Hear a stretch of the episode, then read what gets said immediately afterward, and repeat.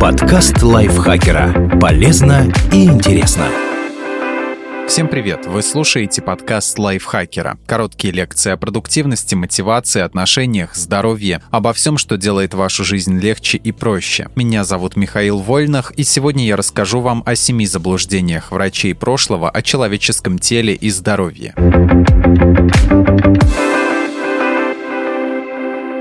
Состояние организма определяется балансом четырех жидкостей. В античные времена под влиянием Гиппократа и Галена сформировалась теория, которая была призвана объяснить появление любых болезней. Она называлась гуморализм и главенствовала вплоть до 17 века. Гуморы – это четыре жидкости в организме – кровь, мокрота, желтая и черная желчь. Их баланс якобы определяет состояние здоровья и темперамент человека. Некоторые античные авторы умудрялись также сопоставлять их со временами года, природными стихиями и знаками зодиака. Теория гуморов была не только бессмысленна, но и вредна, потому что на ней основывались опасные медицинские практики. Например, кровопускание или прием рвотных, слабительных и мочегонных веществ. Людей с жаром или лихорадкой помещали в холод, чтобы остудить и уравновесить гуморы. Мышьяк использовали, чтобы вытянуть излишки телесных жидкостей. Пациентам давали табак или шалфей, чтобы вывести мокроту из головного мозга. И все это, чтобы привнести гармонию в телесные жидкости. Кровопускание – отличная штука. Поскольку болезни вызывались нарушением баланса жидкости в организме, слить лишнюю означало вылечить пациента. Еще античные врачи Эросистрат, Архагат и Гален считали полнокровие причиной многих проблем. Кровопускание применяли в Древней Греции, Риме, Египте, не брезговали им и в мусульманских странах. И просуществовала эта практика вплоть до середины 19 века. В средневековой Европе кровопускание использовали по поводу и без. При простуде, подагре, горячках, воспалении лечениях, а иногда и просто для профилактики. Выполняли процедуру не врачи, а обычные парикмахеры-цирюльники. Кровь сливать могли не только из конечностей, но и из прочих частей тела, даже из половых органов. Объяснить веру в целительный эффект кровопускания отчасти можно тем, что при той же лихорадке обескровленный пациент перестает дергаться и метаться в бреду и засыпает, что и подмечали древние эскулапы. Но на самом деле облегчение при скарификации мнимое, и древние врачи скорее помогали пациентам умереть, чем выздороветь. Ведь вместе с кровью организм теряет силы. Поэтому в современной медицине кровопускание в большинстве случаев считается бесполезным и даже вредным. Мышцы работают на животном электричестве. В 1791 году физиолог Луиджи Гальвани опубликовал книгу «Трактат о силах электричества при мышечном движении». В ней он описал результаты своих 11-летних экспериментов над лягушками. Гальвани прикасался к нервным окончаниям препарированных амфибий медными и железными крюками, отчего их лапы подергивались, как будто лягушки были еще живы. Из этого Гальвани сделал вывод, что мышцы живых существ работают на природном электричестве, ими же и вырабатываемом. Его племянник Джованни Альдини продолжил эксперимент эксперименты дяди с животворным электричеством. И в одном из опытов он даже заставил дергаться тело казненного преступника, ударив его током. Собственно говоря, нейроны для работы и правда создают слабый ток, но он не имеет ничего общего с животным электричеством Гальвани. Физик Алессандро Вольта, современник Луиджи, сразу сказал, что ток вырабатывается из-за разности потенциалов меди и железа, а свойства лягушачьей нейрофизиологии тут ни при чем. Иначе и в картофеле не можно углядеть зачатки нервной системы. Прижигание лечит раны и геморрой.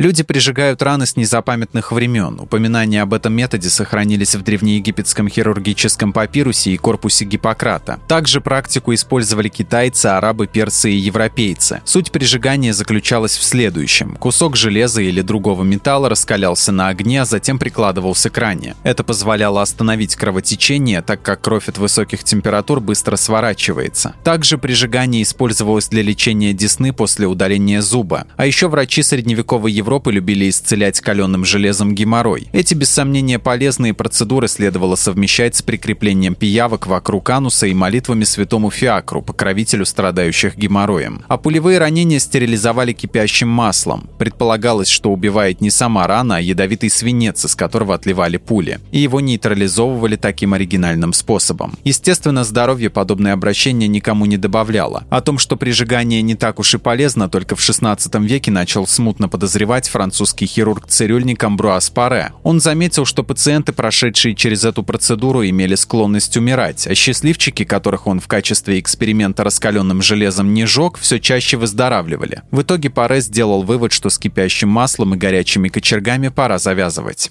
Заболевания зубов вызывают черви.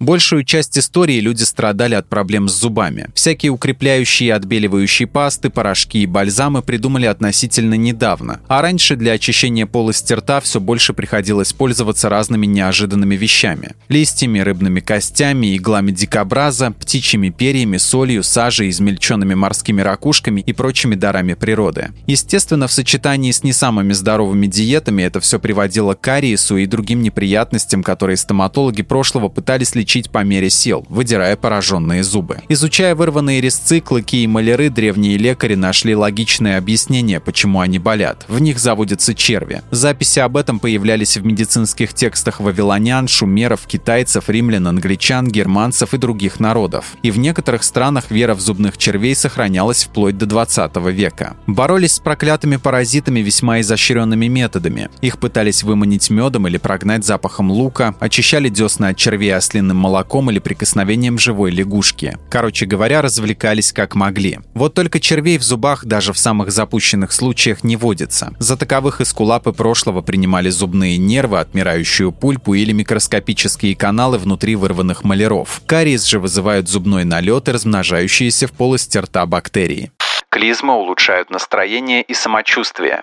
Средневековые клизмы изготавливали из мочевого пузыря свиньи и трубки из бузинной ветки. Девайс использовался для введения в организм пациента веществ, призванных служить очищению всего тела и улучшению пищеварения. Среди них желчь или моча кабана, разведенные водой листья мальвы и пшеничные отруби, мед, уксус, мыло, каменная соль или пищевая сода. Счастливчикам же могли ввести просто воду с розовыми лепестками. Французский король солнца Людовик XIV был настоящим фанатом клизм. Ему их сделали больше двух тысяч, причем иногда процедура выполнялась прямо на троне. Примеру величества следовали придворные, и принимать лекарства ректальным способом стало попросту модным. Помимо клизм увлекались при дворе и слабительным, слабительным, изготовленным из льняных семян, обжаренных в жире. Такое слабительное вводили орально и анально. А еще в Европе с 18 по 19 век применялись клизмы с табачным дымом. Считалось, что табак полезен для дыхания. Его использовали для лечения ряда головных болей, дыхательной недостаточности, простуды, грыж, спазмов в животе, брюшного тифа и холеры, а также реанимировали табачными клизмами утопленников.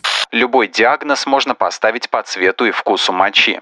Вплоть до начала XVI века учеными умами Европы и мусульманского Востока владела мысль о том, что цвет, запах, температура и вкус мочи пациента могут многое рассказать о его состоянии здоровья. Методика эта называлась уроскопией, и практиковать ее стали еще вавилонские и шумерские врачи в 4000 году до нашей эры. Благодаря трудам Гиппократа и Галена уроскопия стала очень популярна в античном мире, а позже и в Средневековье. Чтобы анализировать урину, эскулапы применяли диаграмму колесо мочи, встречая встречающуюся в большинстве медицинских справочников того времени, и прозрачные стеклянные колбы матулы. Чисто теоретически в некоторых случаях процедура имеет смысл. Например, при диагностировании диабета моча становится сладковатой, желтухи приобретает коричневый оттенок и при заболеваниях почек становится красноватой или пенистой. Проблема в том, что доктора стремились связать с мочой вообще все заболевания, а некоторые даже ставили диагнозы только по содержимому матулы, вообще не осматривая больного, для чистоты эксперимента. Мало того, по урине пытались понять даже темперамент человека. Спасибо Диме Сашко за этот текст. Подписывайтесь на подкаст Лайфхакера на всех платформах, чтобы не пропустить новые эпизоды. Ставьте ему лайки и звездочки, это помогает узнать о нас новым слушателям. Свои впечатления о выпуске оставляйте в комментариях или отзывах в приложении. А еще слушайте второй сезон подкаста «Кто бы говорил». В нем мы зачитываем реальные истории слушателей о том, что их волнует, и вместе с экспертами обсуждаем, как преодолеть трудности и выйти из сложившейся ситуации. На этом я с вами прощаюсь. Пока. Подкаст лайфхакера. Полезно и интересно.